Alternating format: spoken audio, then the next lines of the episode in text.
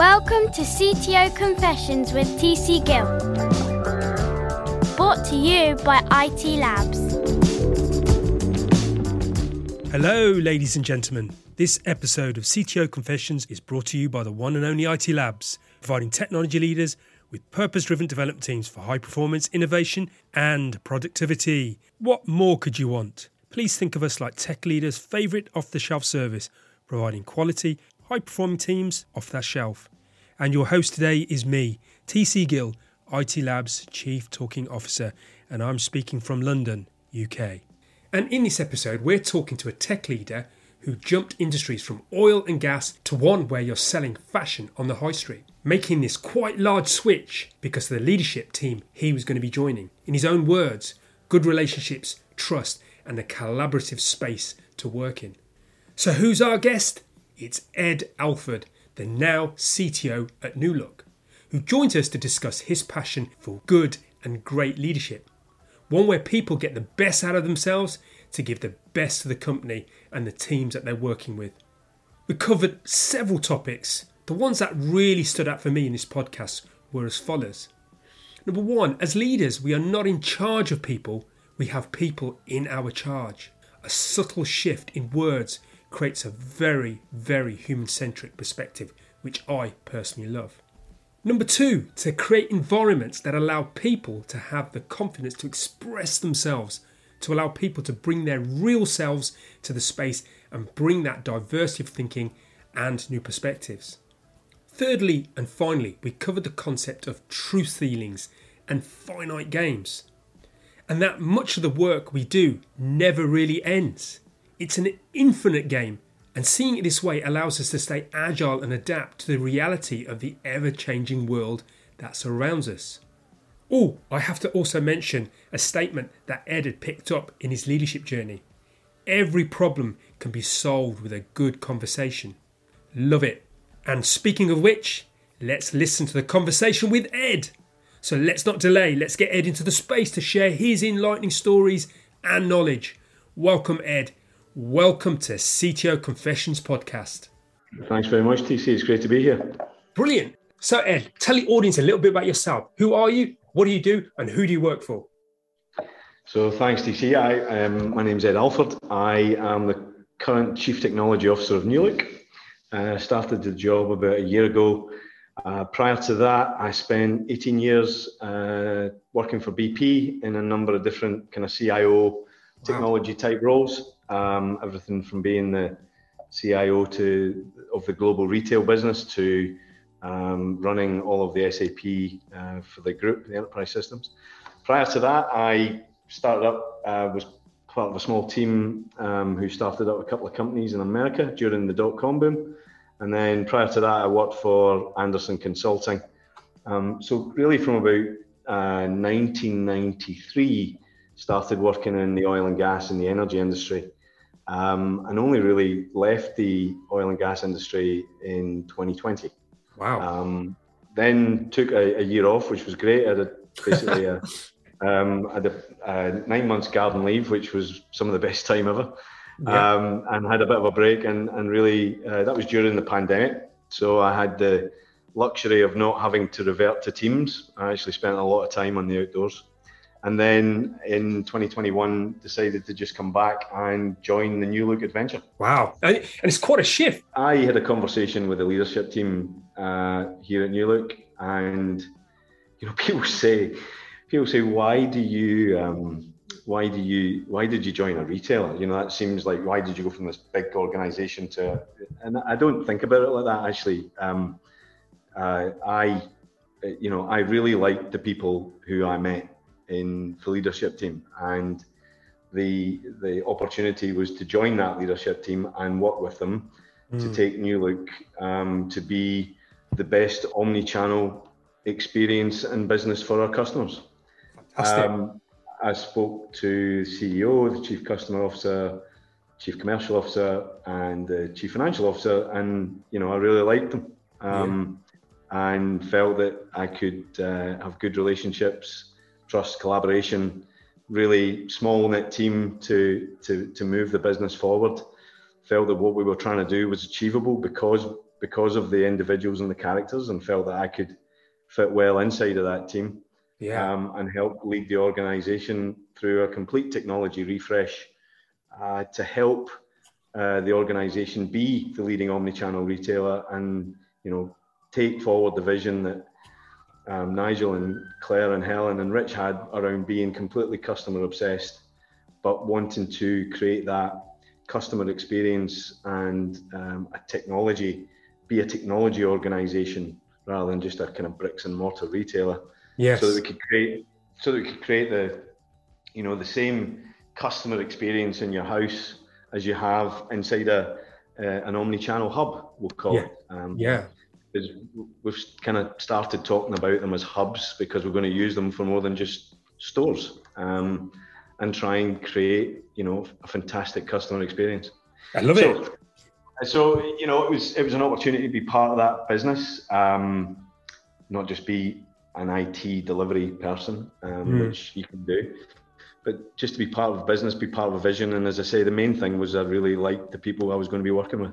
I love that. I love that resonance. Uh, you know, meeting people and feeling that you can kind of work together. So coming back then, you know, to uh, New Look and the kind of technology, kind of you put an interesting perspective on that. It's not just about delivering IT, it's about creating a business solution that's going to enhance the organization.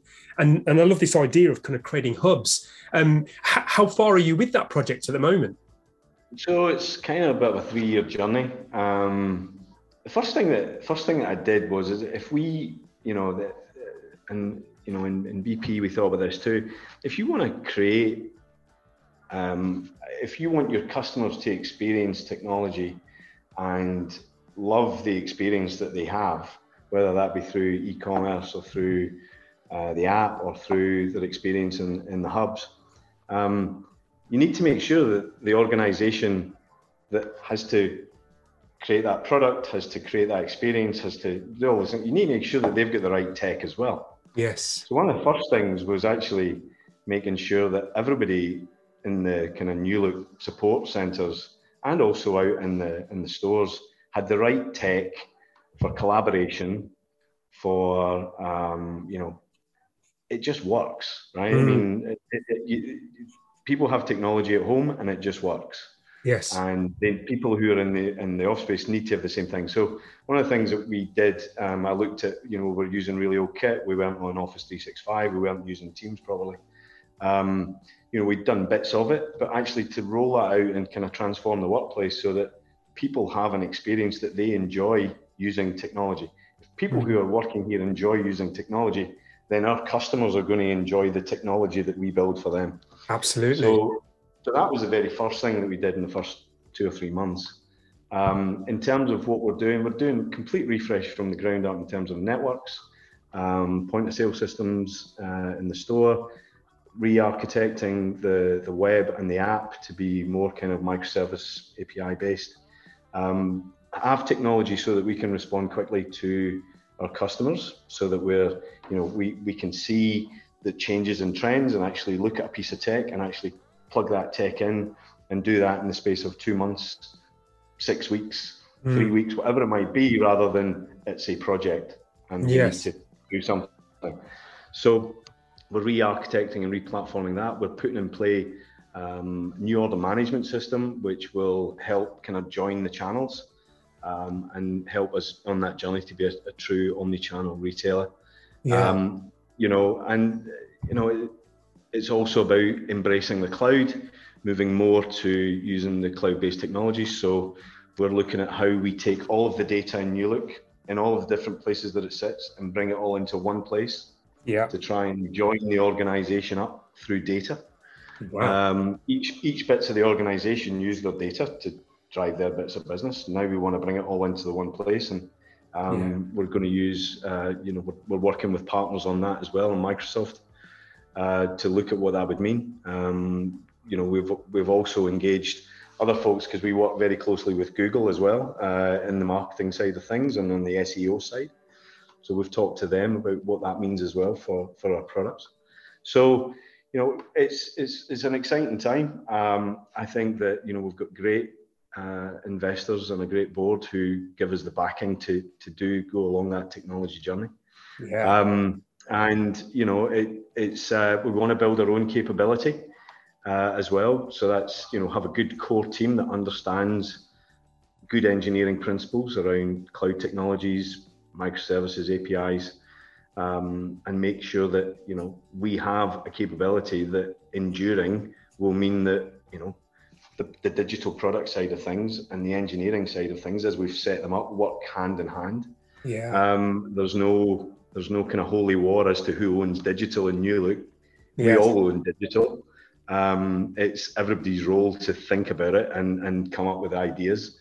And it's about getting the right people in the right squads to kind of drive that forward. I love it. You, you kind of mentioned this kind of omni-channel term quite a few times, and I, I, what I envisage there is is that uh, these things have been working very separately in the past, and what you're trying to do is now align them so that they kind of work interactively, I guess, seamlessly. Well, well, it's kind of turning it on its head a little bit. I think retailers have always been kind of customer obsessed um, and, and, want to do the right thing.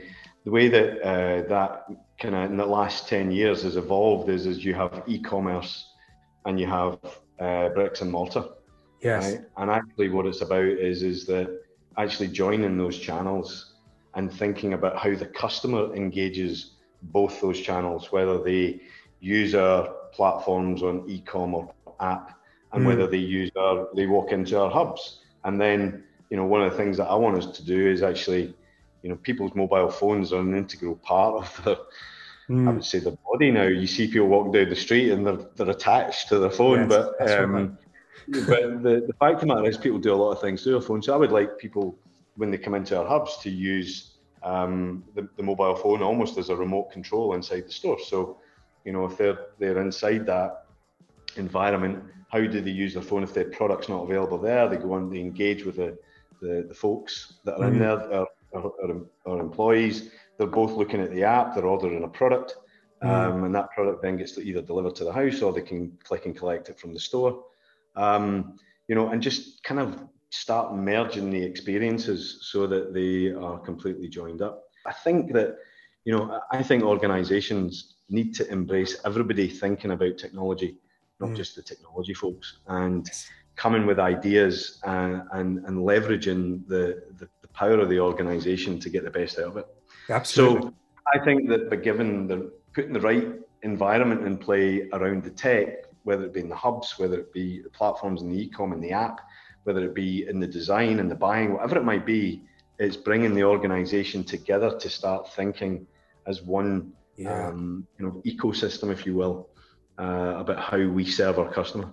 It sounds really exciting, and I'm really looking forward to seeing that. My daughter is a big fan of New Look, and so it'll be interesting to see how that kind of. I've told her that I'm having an interview with the CTO of, the, of that of the same company, and uh, she was really excited to kind of hear about some of this stuff. So I look forward to this.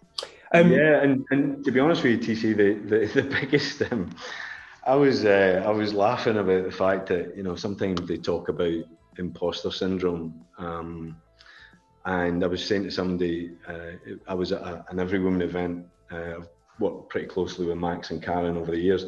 I said, look, you know, being the CTO of a women's fashion brand, I've kind of got a wee bit of imposter syndrome myself. right. Actually, all of the inspiration I get is from my 16 year old daughter and also a lot of the folks who work here um, yes. versus I'm coming up with the ideas um, and so, you know, I know how to get things done and I know how to drive things in a, a particular way that, that, that makes it happen.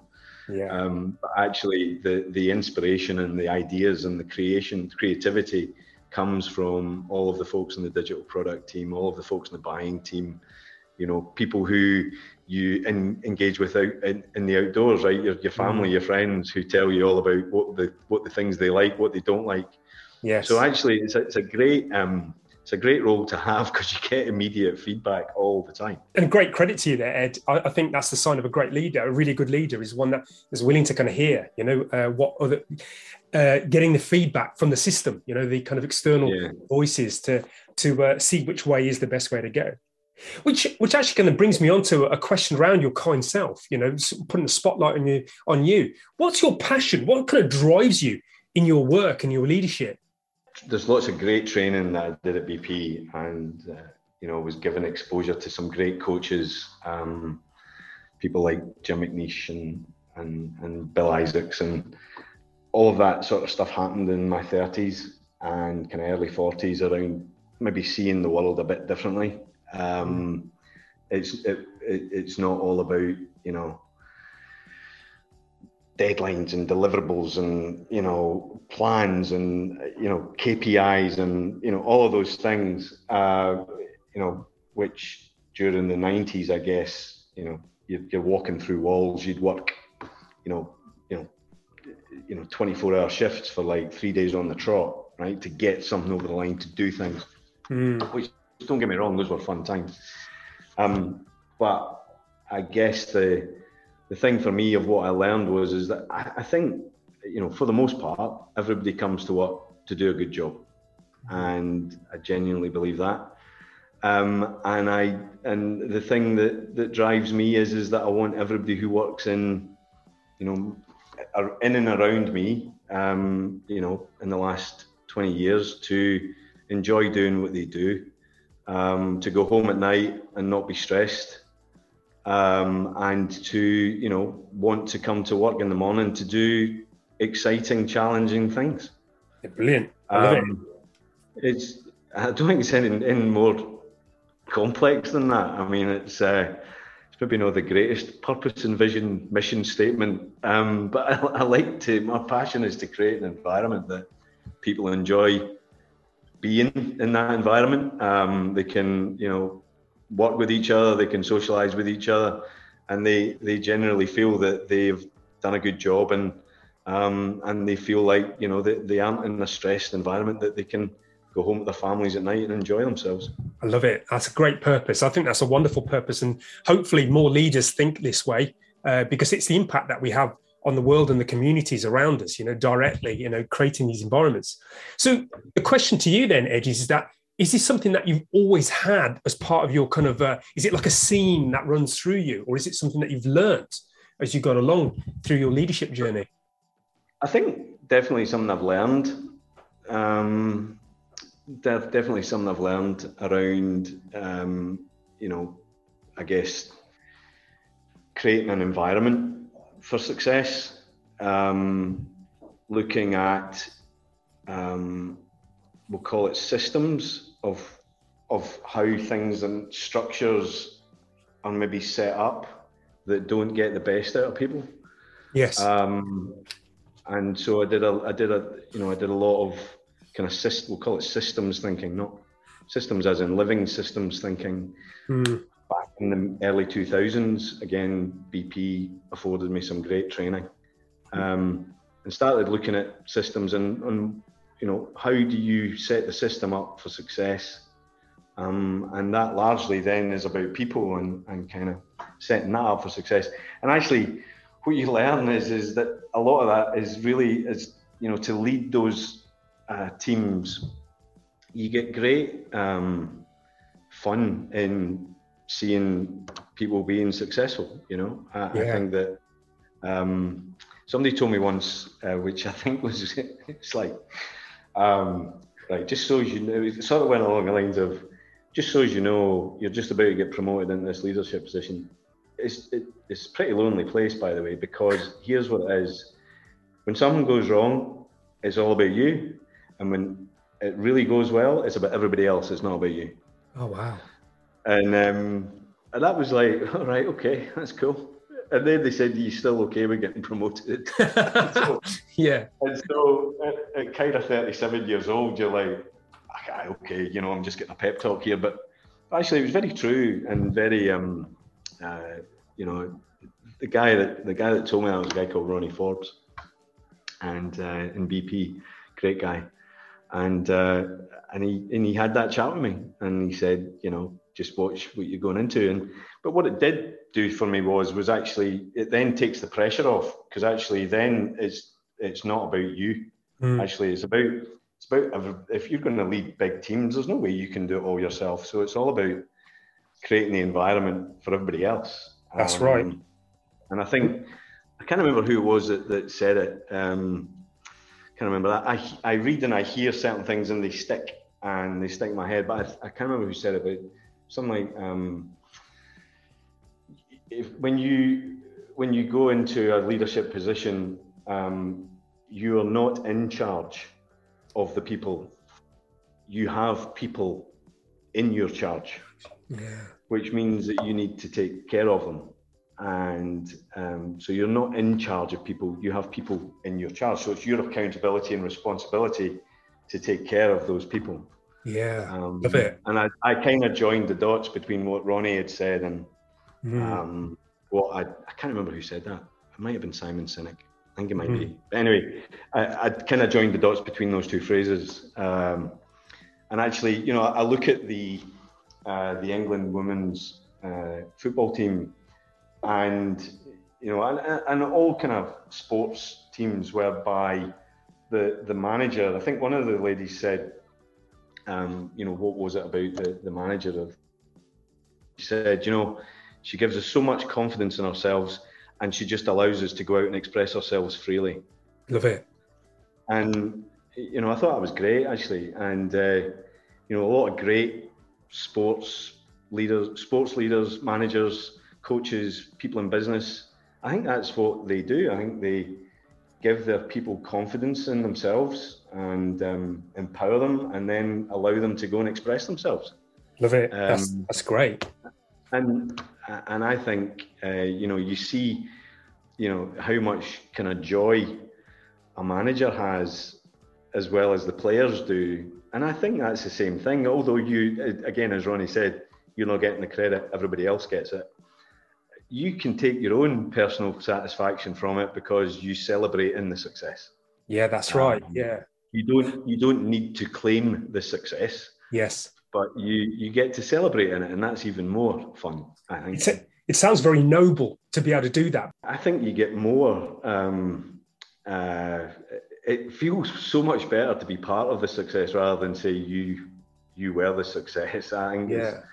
as humans we enjoy the collective and uh, you know being in groups where you have good fun. You know, And, and you, we, we had we had some kind of uh, brief discussions around um, leadership in general, and, and uh, you know, and this is kind of obvious. We're stating the obvious here, but the impact that leadership has on organisations, on our communities, on wider things. You know, because leadership is just um, is not always uh, conducted in the kind of the best noble way and the most impactful way.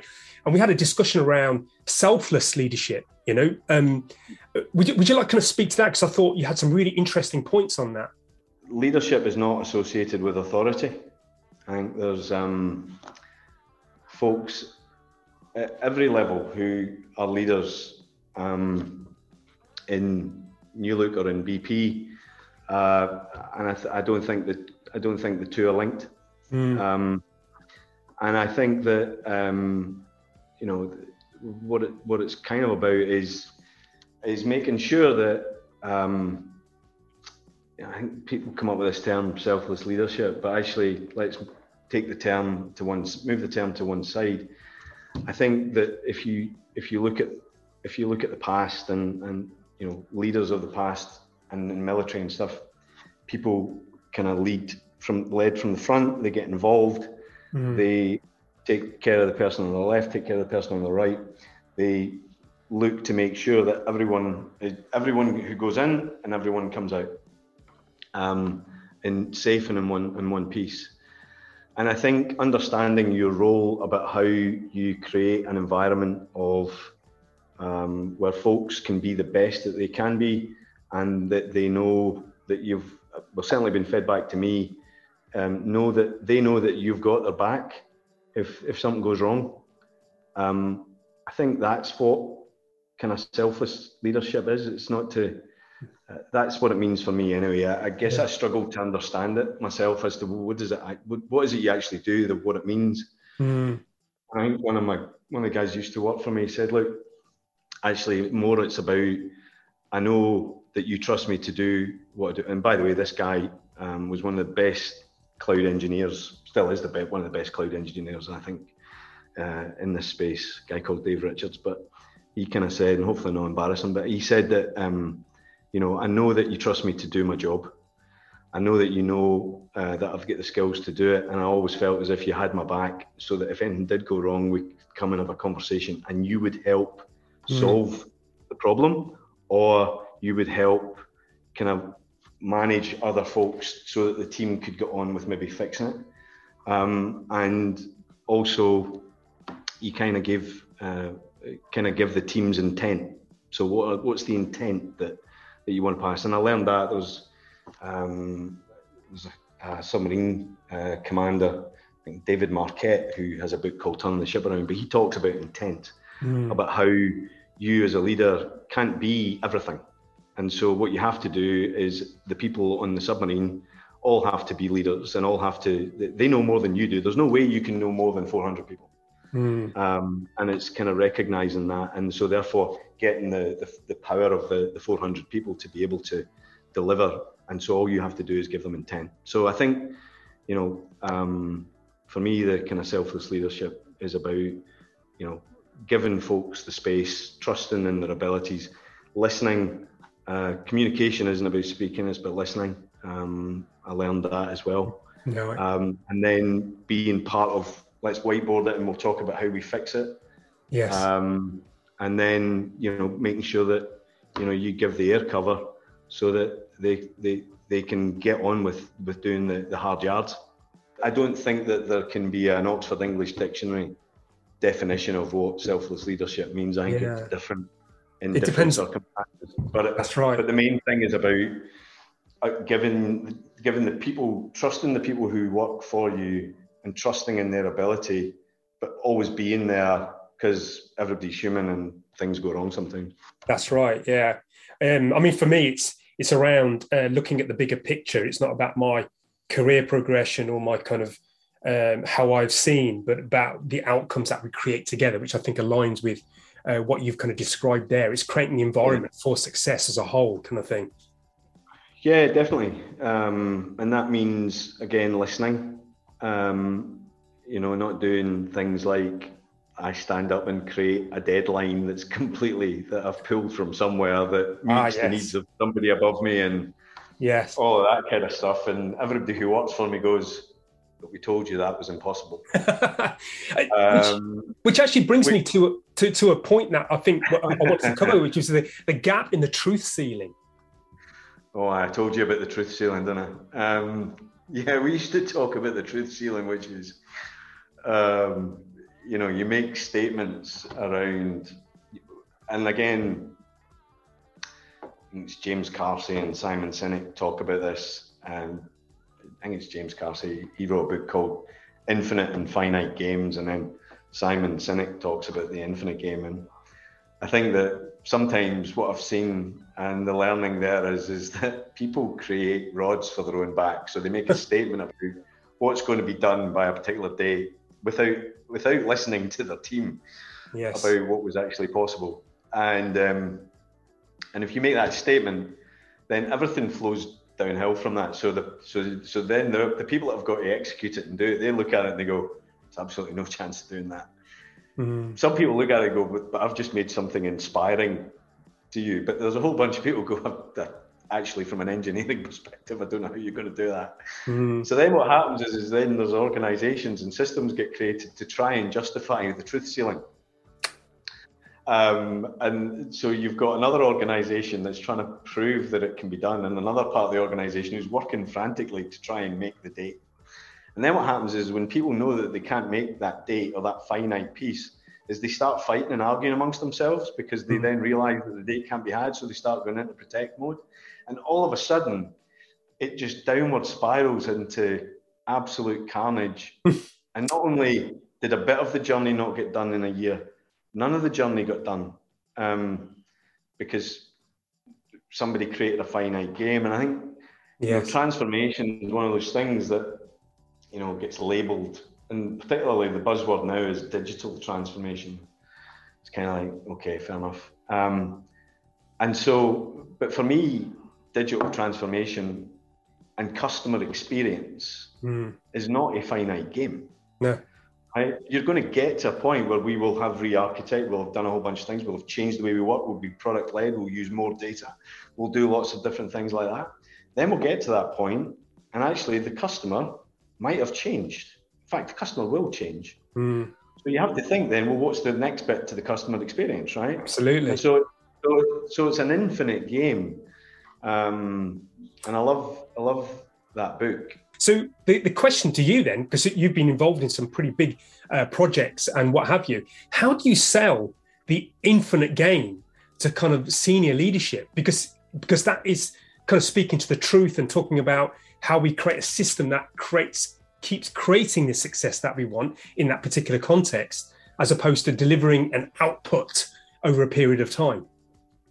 I think it's a balance. I don't think I've ever tried to sell the infinite game um, as such. It's probably a good idea, actually. Um, maybe I should try and sell it like that. it's your challenge. But, but, but I think it's a balance, and I think it's a balance in educating the leadership. Um, in if I think about uh, my current boss, Helen Connolly, who's a great who's a great leader actually, in all the things we've just talked about. Um, it's about articulating and explaining to the leadership sometimes what is quite complex in its nature mm. and trying to break it down into its component parts about what we're actually trying to achieve and what, what it is we're trying to do. Um, so that there's an understanding of, okay, so we're going to try and change the processes, change the systems, change the way we do things, as an example. Um, and that has a, you know, that is a product. It's, you know, it has a go live chunks of dates when we bring functionality online. Um, and actually trying to just present it in such a way where you say, look, here's what we're doing from a foundational perspective, which will get us the following value. Then what we'll do is we're going to build more on it, and it will do the next set of value. Mm. And actually trying to articulate it so that it isn't a monumentous date or occasion. Yes. Of of what will go live when. So I was in a conversation with Helen this morning about a lot of things around what we're trying to do. And I was trying to articulate it in okay, at this point, this is what value the customer will see. That's not the end point and the end journey because at that point, we'll then start doing other things which then enhance the customer experience. And so it won't be that you get to that date and it's all done, right? Yeah. It's constantly evolving. So coming now back to your kind of leadership and the work that you've done in the large organisations and the organisation you're in now, you know, you've worked some pretty large scale teams, you know, a lot of people. Um, any kind of tips that you have in in a, in enabling those people to actually align, communicate better, and have those conversations for collaboration? Yeah, so I've I've worked, as I say, with with some great coaches. Worked with a guy called Jim McNeish who does a lot of work on trust and collaboration.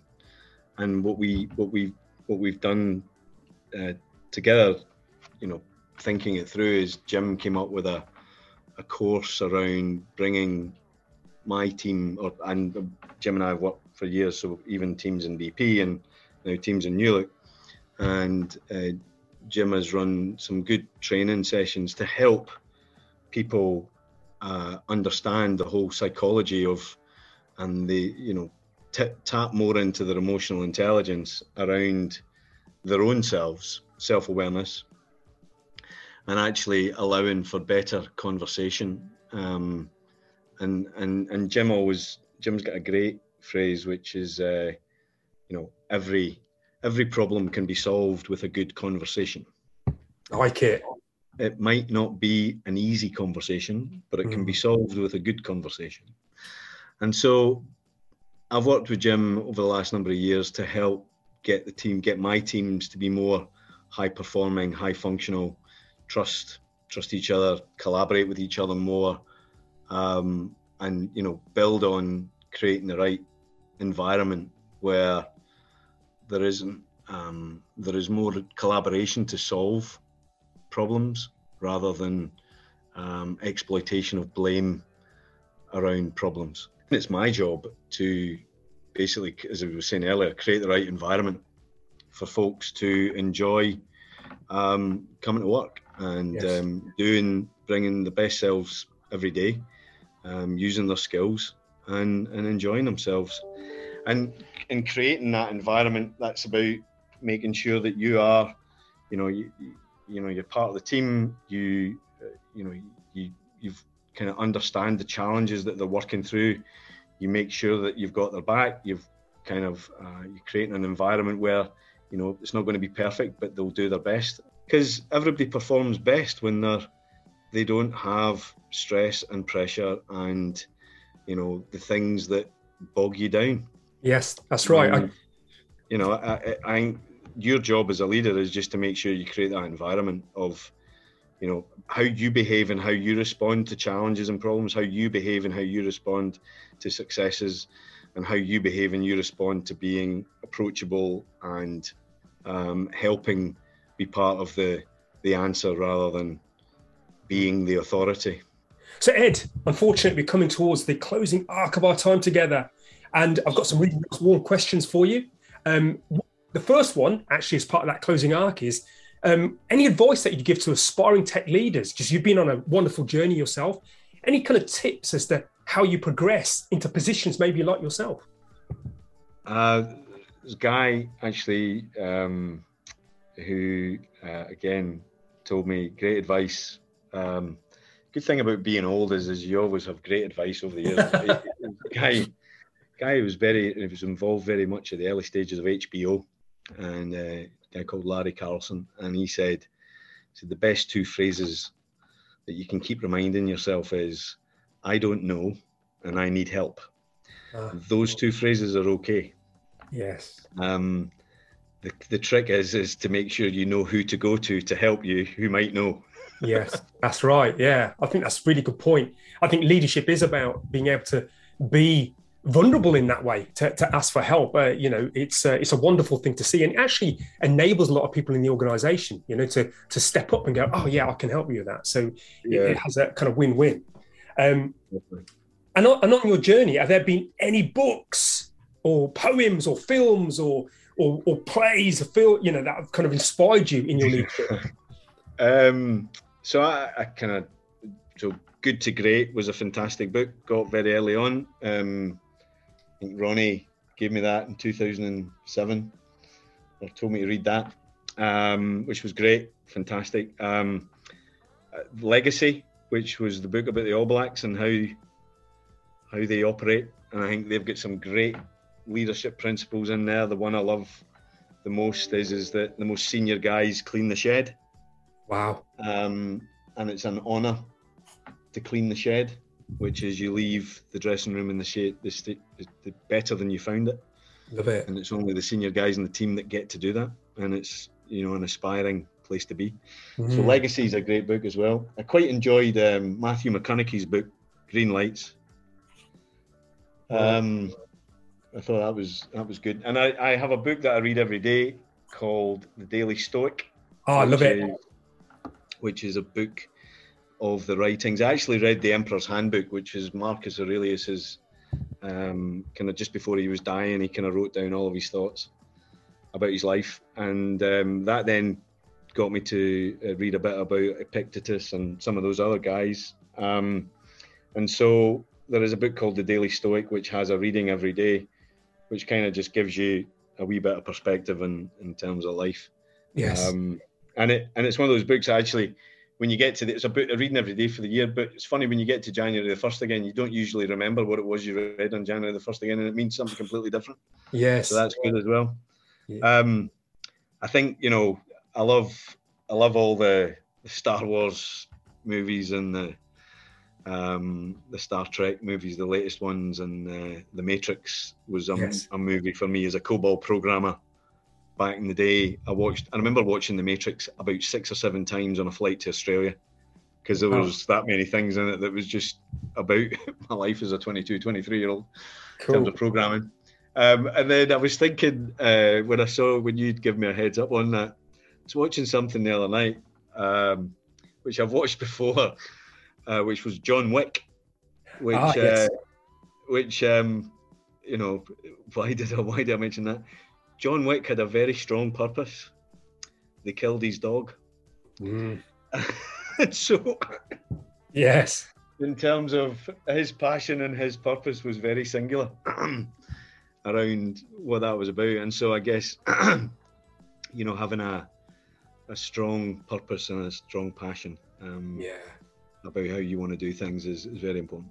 I I think that's actually right. And he, in that film, he drove that purpose home well and true. you know. it's, quite, Uh, it's quite a violent film, but yeah, yeah, yeah, absolutely. So thank you for sharing those. That's brilliant. So now I'm going to offer you a, a wish from the tech genie, Ed. Okay. If I could, if you could make a wish on something in your leadership, in your industry, what would you wish for? I wish we could start talking about tech in real terms rather than buzzwords and tech speak. Because I think business leaders would, we would all benefit from it and it would allow us to get behind some of the challenges of making it happen. And I think that the buzzword, I would love the buzzwords to disappear. I love it. I could, I'm going to make that come true. Okay. Watch this. watch the spaces as they all disappear. Okay. Good. Good. All right. And and as we hit the final full stop of the podcast, what's your key takeaway for our tech leader audience out there? I, I just think uh, enjoy enjoy it. Um, enjoy doing what you do. It's a fantastic industry to be in because it's it changes every day. There's so many evolving things, um, and you know, always be, always always explore new ideas. Never be afraid to change. Accept and change every day, um, and you know, always create a space for your people that doesn't involve stress. Love it. Excellent. A great note to finish on. Thank you, Ed, for your time. It's been wonderful having you on CTO Confessions, sir. Fantastic. Thanks very much. Well, that was a wonderful conversation with Ed. I really like his style of leadership. I can see how people thrive in his charge. As mentioned in the intro, there are some great takeaways. On reflection, I particularly liked as a leader, we're not in charge of people, we have people in our charge. So thank you again, Ed. I love how you roll as a leader. I look forward to hearing about the omni channel experience and how that works out. Good luck to you, to your teams, and of course, New Look for creating a great, great customer experience. I look forward to hearing all about that experience in store with my daughter, who loves your brand, by the way. Speak again, Ed. And finally, remember to subscribe to CTO Confessions podcast and IT Labs newsletter, where you get regular tech articles and invites to the IT Labs webinar series. URLs for this can be found at the bottom of this page. We are consistently creating material to create, nurture, and support a community of tech leaders. And of course, if you want to know more about IT Labs services, including our Teams as a Service service, please don't hesitate to get in touch. As mentioned in the intro, please think of us like tech leaders' favourite off the shelf service, providing agility, high performing teams off that shelf with a wide breadth of skill and knowledge. Well, that's all, folks. Look after each other and keep safe. Wishing you all a good day or evening wherever you are in the world from all of us here at IT Labs. Live long, live well, and prosper. Until we meet again on the next CTO Confessions podcast.